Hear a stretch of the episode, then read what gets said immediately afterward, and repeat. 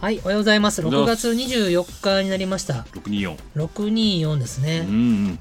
我々ね、ネタがないんですよね。だ からね、6月早々に24日は何の日ってうん。いう。早々にギブアップしてんじゃん。はい。早いな。 6月24日は何の日でしょうか。なんでしょうね。あるんですか。ありますあります。本当？えー、UFO 記念日、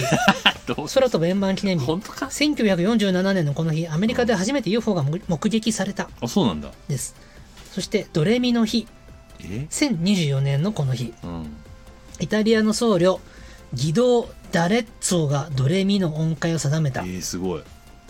あと革命記念日タイ、そうだねタイで、えあーーそういう1932年そういう政立治的憲な革命と呼ばれるクーデターが起こった政治的な。絶対君主制から立憲君主制に移行したうーん他にはねもっと気軽なやつないのかな気軽なや つ。なかったね意外とね。なな意外となかっあたっね。たあった、本え当ですか。ー6月24日は尾張の国現名古屋市出身ではい。熊本藩の祖祖って元って意味ね、うん。なった築城の名手として名高い加藤清正の、うんえー亡くなった日らしいですおほあんま記念日的じゃないけどそうですねあの亡くなった日ですね6月24日ねえー、そうかドレミの日が我ド々レミの日にはちょっと近いんじゃないですか、うーん意外とそういうなんかの日ってありますよねあと6月24日の生まれの有名人あ野々村誠さん八木亜希子さん6 あはいはいはいはいはい月24日の誕生花誕生花は、はいバーベナお音切り草音切りそうですねあの音切りそうしか出ないけど俺出てこないのあのスーパーファミコンノのベルゲームのノベルゲームの音切りそう出てこ音ない切り草怖かったな、ねあの音切りそうとかかまいたちの夜ってはい最高でしたねそうだね僕やりましたやりました両方ともやりましたかかまいたちもやった本当スーパーファミコンのやつやついやーやりました僕もめちゃくちゃ面白かったね面白かった音切り草も怖い怖いって言いながら何度もやっちゃってうんそうね俺はかまいたちの夜先やって、うんその後次やったんですよそうかかまいたちの夜めっちゃ怖かったな怖かったよね小学校とか小学校ぐらいだったかな中学かなしいたやけわかりますよど結構リアルなんですよね影がね影がね影とかあの声とあかあ声怖かったねキャーみあたいれ怖いよね怖いスーファミの声なんであんな怖いんだろうなそそうとんでもないとこに流れるからうだよねおおってなるあと音楽とかも結構ねはい驚々しいし、なんかかまいたちの夜で怖かった描写があってはいわかるかわかんないですけど、はいなんかキッチンかなんかで、はいなんかそのネタバレあんましないように言うとえー、まさらいいんじゃないのネタバレまあなんかえっ、とだからなんだっけなうんどうぞ一回起きたんですよなんか一回なんかとりあえずもう今日はじゃあ寝ようっつって言ってあうんは寝いて、でなんか深夜に起き起きるんですよ主はい人公が、はいしたらあれなんか一緒の部屋にいた人がいないはいあのフィアンセのはいは女いの子がいないみたいな、えどこ行ったんだみたいなはいこんな時間にっつって言ってそうで3時ぐらいなのかな朝のはいもうその時点で怖いじゃないですかもう怖いよえ朝の3時で誰もいなくなってなんか静まりでそしたら結構みみんな結構殺されてる状態になっうてんうんるんですよね、でわーって言ってでその女の子再会するんですようんうんで再会してよかった生きてたねって言ってとその主人公は遠くを見たらなんかふんってちょっとなんか影が動いたみたいなシーンがあるんですよ、うんそれがなんかちょちょちゃんと影が動いてるんですよなんかうんでドゥルルルーンみたいな音が流れあて 怖い怖いですよね、うんだからそれがなんかあ犯人がそれを見てなんか遠くで伺ってるのかなみたいなのがああってあれめっちゃ怖かっーいたやわかるわなんかそのうっすら誰かが見え見てるみたいなのが一番怖くないですかなんか怖いうん怖い怖い怖いそうそうそう、わかるあと音切り草ってあじゃあねかまいたちの夜ってあの本当に深夜のうん、うん、別荘の雰囲気が出てんだよねそう雪が降っててみたいなでまあ密室じゃないですか、うんまあ、あこういう高齢というか、はいなんかね電話もつながらない電波もつながらないみたいな、いやーあれ怖いよななんか結構ねリメイクとかもたくさん出てるから結構ね最近の人そっもか知っ今でも遊べるか音切り草最近知ってる人結構いるあとと思うりあけえどずかまいたち、かまいたねち結、構出てますかよまいたちのなんか続編とかも結構出てもいるねあそう続編とかあるの2とかえー今なん何、か今だったらかまいたちは何で遊べるのかスイッチとかでは遊べるんじゃないですかうーんと今ウィキペディアを見てますけど何で遊べる何んでだ遊ろうべるね今 Now は何で遊べるのかなうねーん今はあのスーファミの時のあれが良かったけどな俺はやっ iOS アンドロイド版ぱあスあマートサノベルこれもあるのスマホであんのかいやー面白かったよこれ今の遊べんのかなちょっとわかんねえな。いやー結構プレイステーションビーター古いな。古いよ古いな全然古いよ。まあでもなんかありそうですけどねね、今今はどうなんだろうねちょっとわかんねえなスイッチとかでないのかなあーでもあれか2023年の今は何で遊べるんだ、ねいや面白かったっすね Wii のバーチャルコンソールとかあるけどもう Wii じゃないしねそうなんだよねスイッチではやってないのかやってないのかもねバーチャルコンソールまた出してほしいなあれいいよなね結構昔のゲームできるじゃないですかそうなんだよねよかったよなまあ懐かしい今画面見てますけどえあかまいたちの夜スキーのシーンから始まるんだよそうなそうそうそうペンションシュプールシュプールそれ実際あるんだよねシュプールねあそっかそっかあるんだなよんねかモデルになったとかあるんですよねそして今夜12時誰かが死ぬ出た出た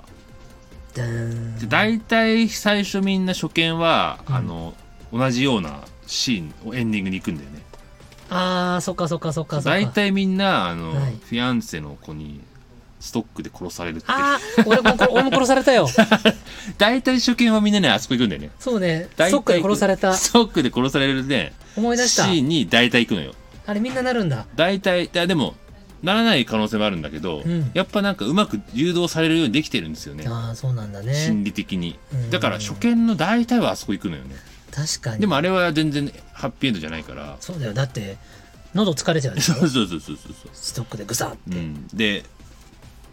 だからそこそこから始まってえーじゃあどうなんだってことで、うんそこから究明していくっていうパターンなんじゃないかなそっかそっかそっか大体みんなそうっていうね、確かにそううかもん、いきなりなんかそんな分かったって行く人はなかなかいないよねやーいないんじゃねえか、うん、いないと思う、うんまあ俺子供だったからってもあるけど大人でもいかんじゃろうう、んもうちょっとミステリーマニアみたいな人だったら分かんないけどね、はいそうねということで まだオープニングなんですよこオーれプニングだねはい、6月24日の土曜日は、はいはいはいえっ、と、まず音楽熱奏と番組なんです、これあそうねだ。そうだ音楽熱奏はハートカンパニーが作ってます。うんうんハートカンパニーは音楽のプロデュース会社です。そうそうそうで、我々はサイキックという2人組です。はいサイキックの際はハートカンパニーの斉藤です。サでイキック。キックは、えーエレメンツガーデンの菊田大輔ですはい、2人合わせてサイキックです。サイキックはい。サイキック9月の10日に行われる音楽熱奏フェスのトークライブに、サイキックが史上初めてうんお客様の目の前に登場いたします。そうですねはい、えー各曜日パーソナリティも出ますがサイキックも出ます、サイキックここが生サイキックの初の初の場生ですサのイでキックねはい生サイキック来てくださいいいですね生サイキック生八つ橋みたいそう そうですでねでチケットは今これ6月24日配信なのでもううん発売してますので、あそうだえー売り切れてなければ買えます、うんうんまあ、サイキックファン全国に2万人ぐらいいるからもう瞬殺かもしれうんません瞬け殺どもいいとこですねね もうとっくになくなってるそしたらもうとっ くにねそうだね先行のじゃないでしょうねこれはい、うんということで土曜日は緩やかにお話をしております、はいでは本編をお聞きくださいはいはい、本編ですあ。ゲームの話になったんで、ゲームの話しようかと。レトロゲーの話はい。あの、ニュースでさ、ニュースレトロゲームが、うんその、高騰してるっつうか、なんつうかな。レえトロゲームを保存しなきゃいけないみたいな。えその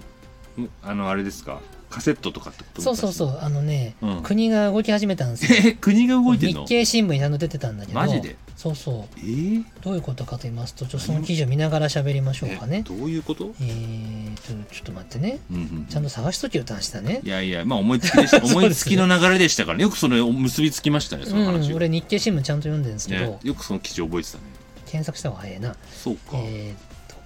と、レトロゲームっつってもねいろんなレトロゲームの時代があるからねどこまでのレトロゲームなのかねよるよねまあ、ファミコン、スーファミってあたりだろうねそ。うかその辺が MSX とかじゃないんだえっ、と、6月4日の日経新聞の記事でですね、うんうんうん動き出すゲーム救出作戦、ほう80年代名作に迫る腐食危機、腐る危機ですね。あこれどういーうことかと言いますとう、んうんえっ、と、今、国を挙げてうんコンテンツのデジタル化をしてるんですね。あまあ、本とかあ、は映像っていうのは、ビデオテープ、紙だといつか消えてなくなるからデジタル化してうん永久に後のように語り継いでいきましょう。なるほどでね紙の本とか音楽とか映像っていうのはうんデジタル化しやすいんですようん例えば紙の本だったらスキャンした瞬間 PDF になりますそうね音楽はリッピングすれば MP3 になりますそうですねバブリになります、うんで映像も同じくキャプチャーしていけば、えーデータになりますそねうねしかしゲームっていうのはハード機がまずないとうん動かない。そうですねそしてソフトもないと動かない。ハードとソフトが正常な状態で現存してないと、うん動かないですねうんじゃあそれをデジタル化するっていうのが、これがかなり難しいと。そうね専用の機器とか専用の技術がないとできない。そうですね紙の本なんかはスキャナーでピーってやったら誰でもデジタル化できるんだけど、うっていうようにハードルがめちゃくちゃ高いんだと。うんそして、えー本も書いてあります。うーんとですね、1983年に任天堂ファミコンを発売しました。う今ん年で40年ですと。おで、最初のファミカセはもう40年経ってます。うん これ何が起こるかというと、腐食。そうでしょうね腐食が起こると、当然ゲームは読み取れませんう。んでそろそろ最初のファミコンカセットは腐食によってダメになるものが出てきているはずであいるやー出てきてるでしょうねそうなる前に救い出さないとうんそのゲームは失われたままになってしまうそうかみたいな話なるほどね確かにそのまあ任天堂レベルの大会社だったらまあさすがにうんあるでしょうけどね、そうそのオリジナルの例えばマリオだったらマリオとかまあねねスイッチで遊べたりもするしうねんでもそうじゃない潰れちゃった会社と結構あるからねそうなんですそこなんですたくさんあるよで今ねあのコロナ禍もほぼ明けてうんうん訪日客が増えましたとはいはいはい秋葉原うん中古ゲーム店には外国人の方がいっぱいあーあのスーパーポテトとかねあの辺でしょそうですんあの昔のファミカセを買いに来るとうんいいよねあそこねで今数万円台でもう皆さん買ってくんだってええそうなんだ、でまあそれはありがたいことではあるがうんまあ文化レベルで話すとうん日本の資産が海外に出ていっちゃってる ねみたいな意見もあるらしくて、まあそうだね確かにねで米国のストロング遊戯博物館とか、うんドイツのライプチヒ大学においてはうんその過去のゲームのアーカイブが、えー日本のす平均的な水準よりもたくさんもうあると。うーんで本来日本国内で日本のゲームを守るべきなのにあーアメリカとかドイツのとある場所の方がへーその所蔵してる数が多くなっているなるほどねまあそれがいい悪いということではないんだけども、うんまあ、外国であっても大事にしてくれたらそれでええやんとか僕は思いますが、あねうん日本国内で見れないんですよ。あーでこれはさね面白いなと思ったのが、うんうんえー、そのねうーんとねストロングアメリカのストロング博物館ってとこでマリオとかポケモンなどのね、うんうん日本の人気作品を多数持ってるんだって、うんで展示もしてるんだって、うんそれは世界中からそのゲームをレトロゲームを見るために観光客が来るとうーんで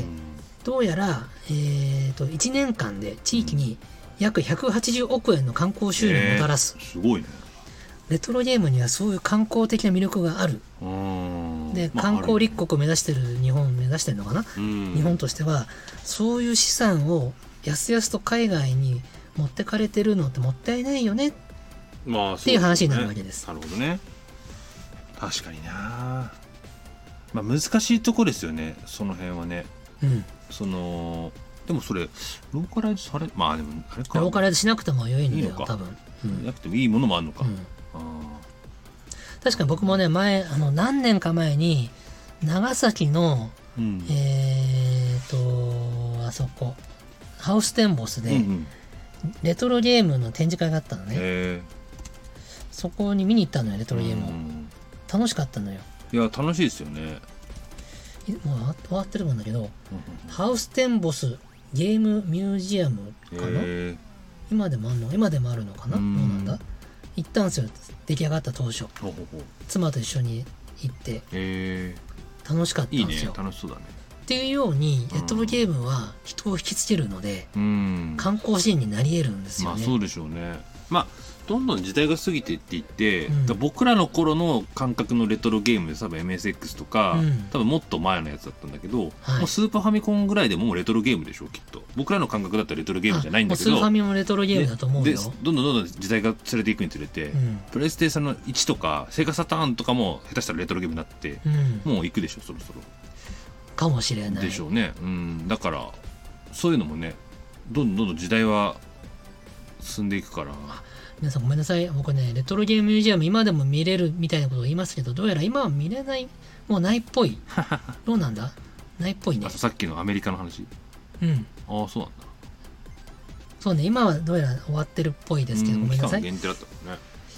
まあでもでそういううん。ものが商売になるってことだよねはい。ただだからそのあと権利問題のところはありますよね例えばまあねまあ、あるなくなっちゃったところは別にいいのかもしれないけどまあそうねそのそれ辺はをあるだろうね例えば、うんねそのポケモンとか任天堂のゲームだったら別に今任天堂が現存してるから、権利回りもある、ね、そういう営利目的に自社のゲームのうんそそういうものを使ってやっていいのかっていうのは、こはさすがにちゃんと許諾を取るねでし取ょっうてねるでもでも取りもうね潰しちゃったところがたくさんあるから、うんそういうとこどうするんだろうね確かにね解散したとことか、うんまあ、吸収したとこは結構あると思うけど結構ねレトロゲームでなくなったとこありますからね結構 ありますあります著名なとこでもね23本だけ出してもうやめたって会社もあったうんでもそれは、が結構売れたやつとかう、ん、うんいやあありますからね当時ファミコンってあの一番いい時って出せばとにかく売れるって時代があったのでそうねその時にパッと参入して23本バーンって出してもう撤退みたいな会社もあったから、うんそういう会社のソフトは権利回りがあやふやかもしれませんそうだよねそういうだから潰れちゃってその権利とかそういうものをどこが引き継いでるのかっていうのをうん追っていくのって結構大変ですよね大変ね例えばなんかそういうレトロゲームの、ね、ファミコンのソフトめっちゃあったから、生き残ってるのもう一部でしょそんな今も、そうだねうん、まあというようにうん日経新聞にありますように、レトロゲームというものに価値がありますよとうんうんで先ほど我々が喋ってた、うんかまいたちの夜やりたい よねみたいな会話もねうん今かまいたちいろいろ調べてるけど、うん初代のかまいたちをあの感じでプレイできるのは今は今今はもうファミコン実機買うしかないそうそう実機のファミコンと当時のファミカセを買うしかないっあーぽいまあんだよねスーファミねスーファミねうんまあ、完全移植移植のものとかそういうのもうんまああったらって感じだけどまあ絶対グラフィックとか綺麗になってるだろうからねまあなってていいんだだからグラフィッけどクが綺麗になったりとか例えば、うんその音楽の感じが変わってるとか、まあ、それでもいいんだったらそれでもいいんでしょうけどねねただあの完全にあの時のあの何ていうんですかあのおお音の感じだったりとかあの色のかあの絵の CG というか、はいああのねレトロ感が欲しいんだレよねトロ感が体験したいってなった時にはもうちょっと時期買うしか実ない、ね、機買うしかないようだねどうやらんだからなあのアーカイブ良かったんだけどねバーチャルコンソールバーチャルコンソールあれいいよな今もさああんなの金出してみんな買うよスイッチのうんあるんですけどオンラインやってる人は入れるやつあるけどあさあれはでもなんか向こうが選定したのをそうなんだよね支給してくれるみたいな、ただただあれは入ってれば使い放題っていうかそうなんですよねそうなんですよそれは助かるけどなん任か天堂スイッチオンラインねねあれはあれでいいんだけどね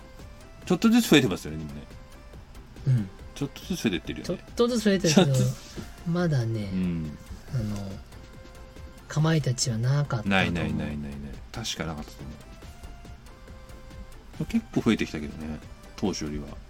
そうですねうそうでんすねいやそれでなんか好きなの変えたらいいよなと思うそうなあうん選びたい放題だったらいいけどこれもなんかいろんな権利処理とかあるんだろう権ね利処理大変そうだよなあとスイッチで遊べるようにプログラミングをし直すとかなんかあるんだろうねあるともあるとも当然あるよね当然あるしあとやっぱ買い切りのしそのなんていうの買い切りのうん商売したくないんじゃないかなと思うあと、うんこのサブスクでやってほしいというかとかもなうん買い切りだから結局 Wii Wii のあれなくなっちゃったらできないわけでしょかかかったのにそう引き継げうんないわけでしょ、そう我が家はね Wii もないからねだからその Wii のねアーカイブ見で買った人も Wii スイッチに引き継げるとかだったらよかったんだけど、うんだからそこでなんかハードの変化によって失われちゃうものができる可能性があるからそうやあなんまりしたくないんじゃバないーチャルコンソールでかまいたちが出たのがもう2007年ですよバーチャルコンソールですら2007年だね15年前だねで亀井たちのいついつなの亀井たちの夜はかまいたちの夜そのものうん、96年ぐらい5年ぐらい、ものは、えー95 6年かえっなとですね1994年4年か11月あら、俺がうん、大学1年生かあ高ー3の頃っすわ僕小5かな小5からしたら怖かったでし小ょ5小4ぐらい怖いよね怖い怖い怖い怖い怖いこっかなかったっすねでも面白かったな面白かったっすなんで買ったんだろうねこれねそう小学校でこれ買うの結構買うの勇気いるよ結ね構なセンスだねねなんで買ったんだろう、ね、そして音切りそうもやってんでしょやってますやってますまあその後だけどね、うんうん、俺はね音切りそうの方が先だったんで思い出が深いんですよああめちゃくちゃ怖かったのでも結構話題になってたからかななってたうん買ったのかもしれないミソめちゃくそ怖かったな,、面白かっなんたなあと悲しい話なんだよなあれなそうそうそう結構切ない話ですいよろねんなルートがあるけどめっちゃ悲しい話だったそうそうせ正規ルートなのかな多分うあんれううん、んだからちょっと「仮面たちの歌」とはちょっと全然違いますよね、うん、どっちかっていうとちょっと小説っぽいというか、そうねうん、なんかなんかやけどに効く薬見見つかっちゃうんだよああなーそうそうそうそうえって思うんだよ ねやけどもしかしてみたいな怖いわでもなんかそうだねあのでもサウンドノベルみたいなのって結構画期的だったな画期的でした結構ねその後いろいろなゲームに影響を与えたパッケージ怖いやん怖い音切りそうのパッケージ怖い皆さん怖い検索してみてください音切りのスーファミのパッケー ジよ怖いよ買ったよ ねこんなのよく買めっちたゃわくちゃ怖いわこんなのまあでもバイオハザードとかだって怖いでしょ、まあ怖いそうそうだねうん、バイオとかね、バイオも怖いうん、えバイオ怖いすプレステとかはもうじゃあちょっと大人になってたのかも割とプレステは大学生だったかなえー、1プレステ11えワンワンっていうかまあ初代プレステ、初代セガサターンとサかターンもドリームキャストとかあーサターンドリキャスはね社会人になってから買ったのかな、えー、あ最初はまずプレステをま買ったずプレステえで僕バンプレストだったんですよー、知ってます知ってますでねスーパーロボット対戦のうんなんかの F だったかなんだかが、うんうん、えードリキャスドリキャスねセガサターン、セガサターンかうんササターンはいで出ることになって、うん、 まあ、セガサターンでプレイしなきゃと思ってセガサターン買ったのかなっ偉いなていうぐらい一生懸命やってなかったんだけど、 セガサターンはえーもうそういう時代そうそういう時代です、はい、あれどっちを買うかによって結構変わりますよね人生変わるねなんかよく言うじゃないですかあのコロコロ派かボンボン派かみたいなあー似てる似てる結構ねどっちを買うかどっちを64っていうのもありましたけどね64あったけど俺買わんかった俺64だったうち64だった64買わなかったんです逆よにプレステセガサターン持ってなかったあそうなんだそうそうそうそうそうだなとえー、懐かしいバンプレストのでもゲームって俺好きだったなでもそんな数あの出してるけど多作ではないよね、でも結構ありましたよサモンナイトとあのなんかスパロボでしょコンパチヒーローシリーズバああああああトルドあッジボールとあめっっちたゃあやっってたたあったあった かめっちゃやってたよ俺ありましたドッジボールザ・ザグレイトバトルとかねキャラクターたちが戦うやつねそうそうそうそうそうそうあの辺の時代ですから僕あの時小学校ぐらいだから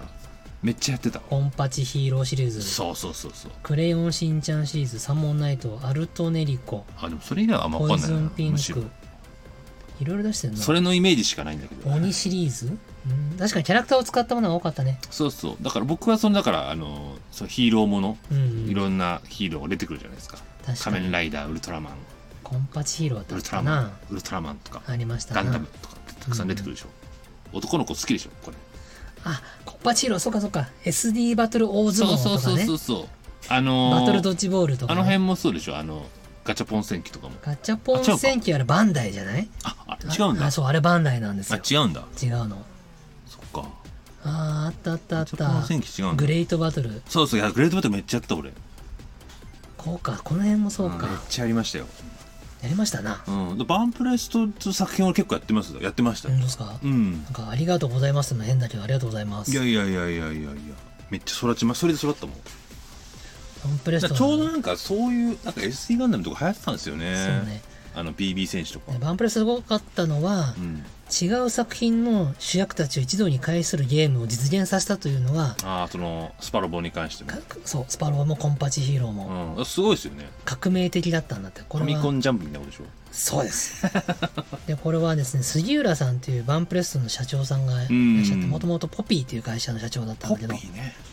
そのポ杉浦さんという方がいろんなキャラクターを扱っている権利元と仲が良かったので、えまあ、杉浦さんがやるっていうんだったらいいよって言って、あーまあ、杉浦さんが言うんだったら杉浦さんが言うんだったらでスパロボが生まれてあーコンパチーロが生まれたっていう結構だからあれですウルトラマン円谷さんとかねそうガンダムはそバンバンダイかう混ぜるな危険だったのを許されたのは杉浦さんの人仮面ライダーは徳ねどこなんだろう東映とか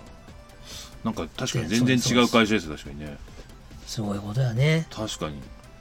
そういう人がいいたたかかららそっか今となってはもうね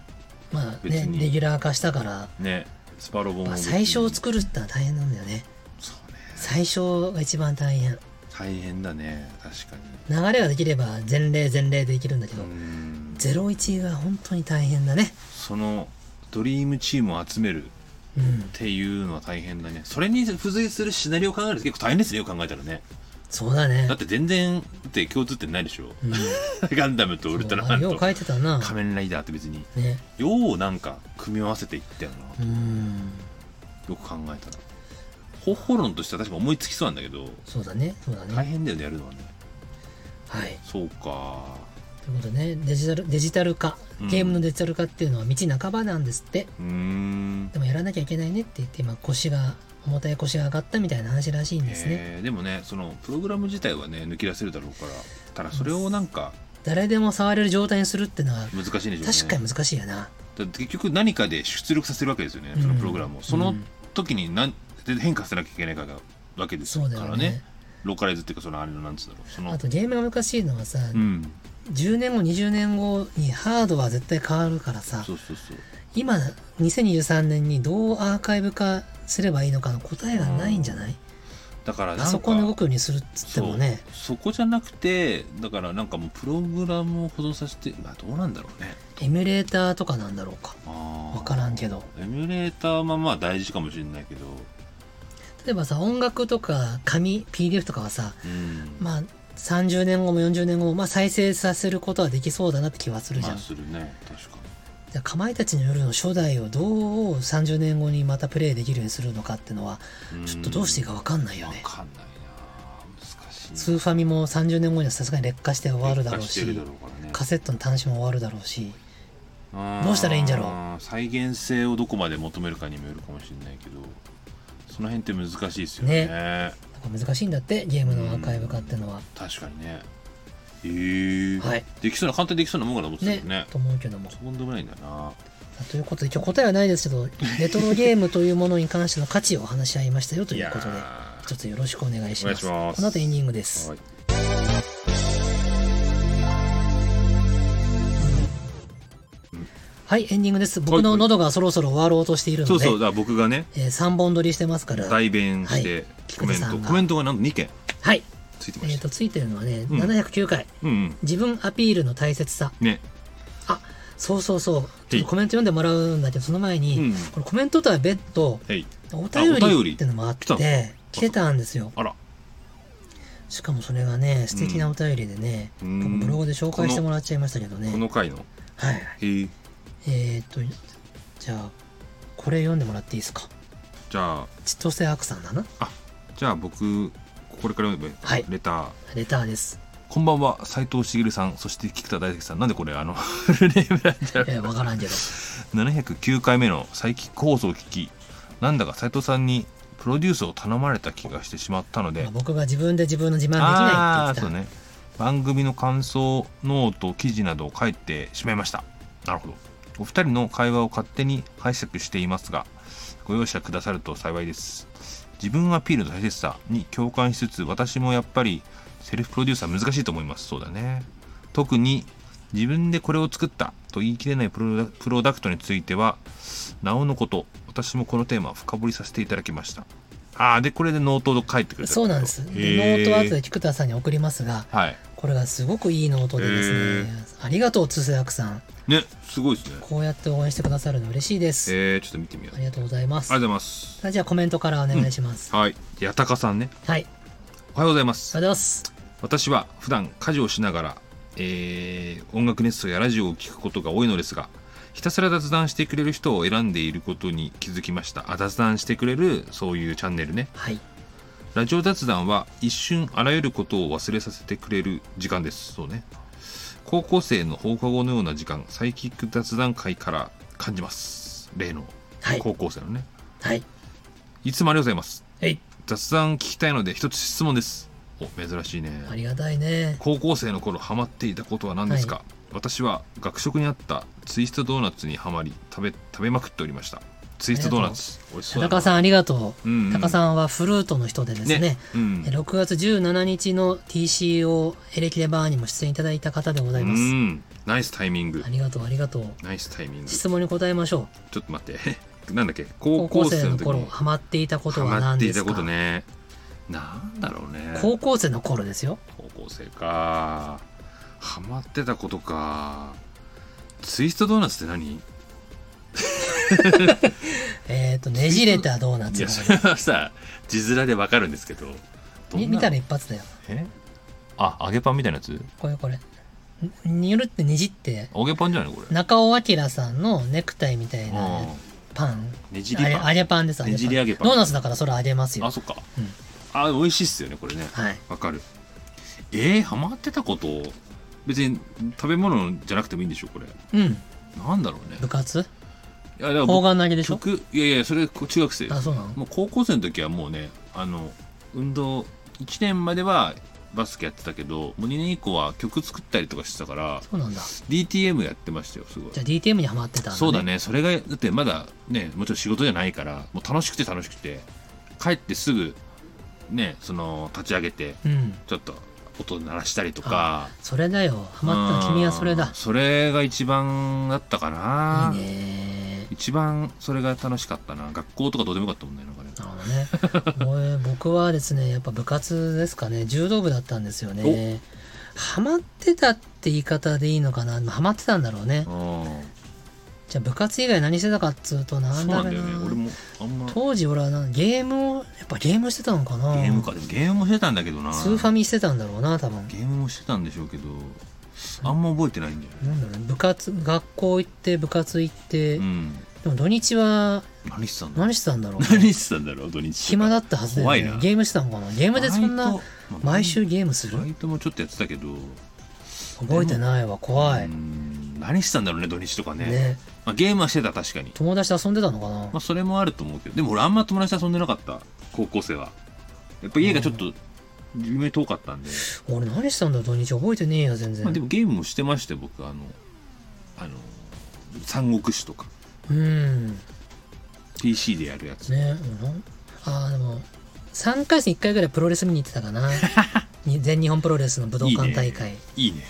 うんはまあでもハマってたのかないやいやうんハマってたのって、ーまあ、難しいっすね、まあまあ僕らとちょっと年齢感が八高さんまだまだ、若いかあらねの高校生がそんな昔のそ話うじゃない昔の話よなんで僕らもう我々は20年前とかになそう20年を超える20年以上前前ななんんででね30年前ですから私なんか記憶がちょっともうねはいなくなってきてるっていうねそうですあの老化してるからあまあ脳細胞死んでるんですまあよ、そんな感じってことすでいねませんえー、でもツイートドーナツ確かに美味しいよね。はいこれねはいじゃあ次のお便りお願あいりしがとうございまます次のお便りです。ママリフトンさん。いありがとうございますいつもありがとうございまつすもありがとうございます。もう、ママがくれたあの日そでれすねは、はそうですね、はいレギュラーですね、完全にいね。ありがとうございます、ねおはようございます。生放送に行けなくて残念でした。前回ねあー、はい相変わらずの楽しい会話で、急に話題がコロッと変わって、何話ししてたってとこがまさしく雑談ですよね。えいあ、雑談、あれか、生放送って僕らがこの、あれだ。前回の収録の時そんな生放に送ってこと生か放送しながら収録したあーことをおっしゃってますなるほどですね、はいあちこち楽しいところに飛んでいく会話はテンポもあり心地よきです、はいなるほどね本当に世間的にもおすごい2人なのに親しみやすくてこちら側からするととっても嬉しいです嬉しいでもアピールも大切ですよね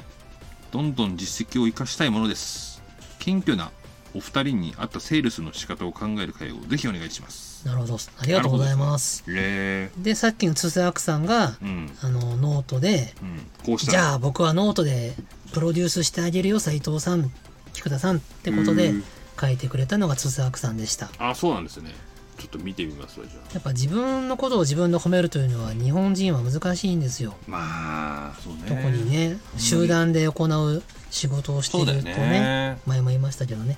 なんでママリプトンさんが我々をうの良いところを席にアピールしていただきたいねんまあまあまあ、どうしたらいいのかなどうそういうこと近所の人に言ってほしいね 口コミでねなるほどですなうん なんだそれありがなるほどですなとうございます本当毎回毎回はいでもコメント、雑談好評に思ってくださってるい方やがいやいいるやとい嬉うしいことかでらね嬉しい限り嬉しいよねはい、ありがとうございうまん、す、助かるな、はいコメント助かる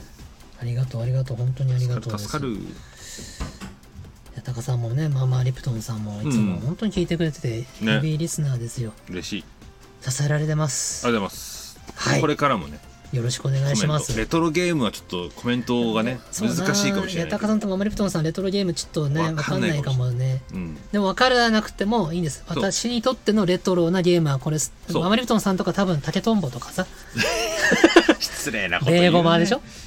竹とんぼとベーゴマってさ私にとってのレトロゲームは竹とんぼです60年代の話知ってますか竹とんぼあそっか竹とんぼでもああっとた竹馬もやってると思うよあ竹馬でも会いましたけどね、はい竹とんぼ作りましたよねあれは全然あったけどママレプトンさんは本当に竹林から竹取ってきてクックックって削っ失て礼なこと言う、ね、そういう時代なんじゃないですかあそうかわかんないやわかんないわかんないけど実年齢わかんないんで竹とんぼの話してくれないんじゃないかトなンボねそうですかいしてくれやますーだわかんない年代感がわかんないんであと罠あげとかじゃないあ輪投げレねトロゲームゲームはゲームですから ゲームって言わないでしょそれ遊びでしょレトロいゲやームそんなことやったら俺からってやりましたからねあの輪投げとかコマとかコマとかやりましたよめんことまあかコマとかメンコそうママリプトンさんもそれが本当にドストライクなんじゃないですかまあでもそれってドストライクっていうか僕らの時代もありましたからねあったけど我々はテレビゲームはあったけどメンコもあったああママリプトンさんはメンコしかなかった 竹馬しかなかった失礼なこと言うね多分わ そうかなかんないわまあいいやかんないですわかんないけどね勝手に言ってますよ勝手なこと言うねはいいいいい意味で言ってますすごいいじるねママリプトンさんはねなんかいじっても大丈夫本当に信頼関係があるから自分で勝手に持って信頼関係があるから自分で勝手に持ってるやつじゃない大で丈夫大す丈よ夫いじってもいいね大丈夫です多分大丈夫ですそういうねいじってもいいだろうと思ってたら本人すごい傷ついてるのありますか らねこの世の中そうかな気をつけてくださいよちょっなとママリプトンさんは大丈夫だと思うんだけどなあーそういうのちょっと気をつけましょう、というように皆さんあのお便りをたくさんくれると徐々に我々いじる、いじることができるようになりますので、はいぜひあのお便りという形でトークに参加していただけたら嬉しいです。はい、では今週ここまでにします。おはーい疲れ様でしお疲れ様でした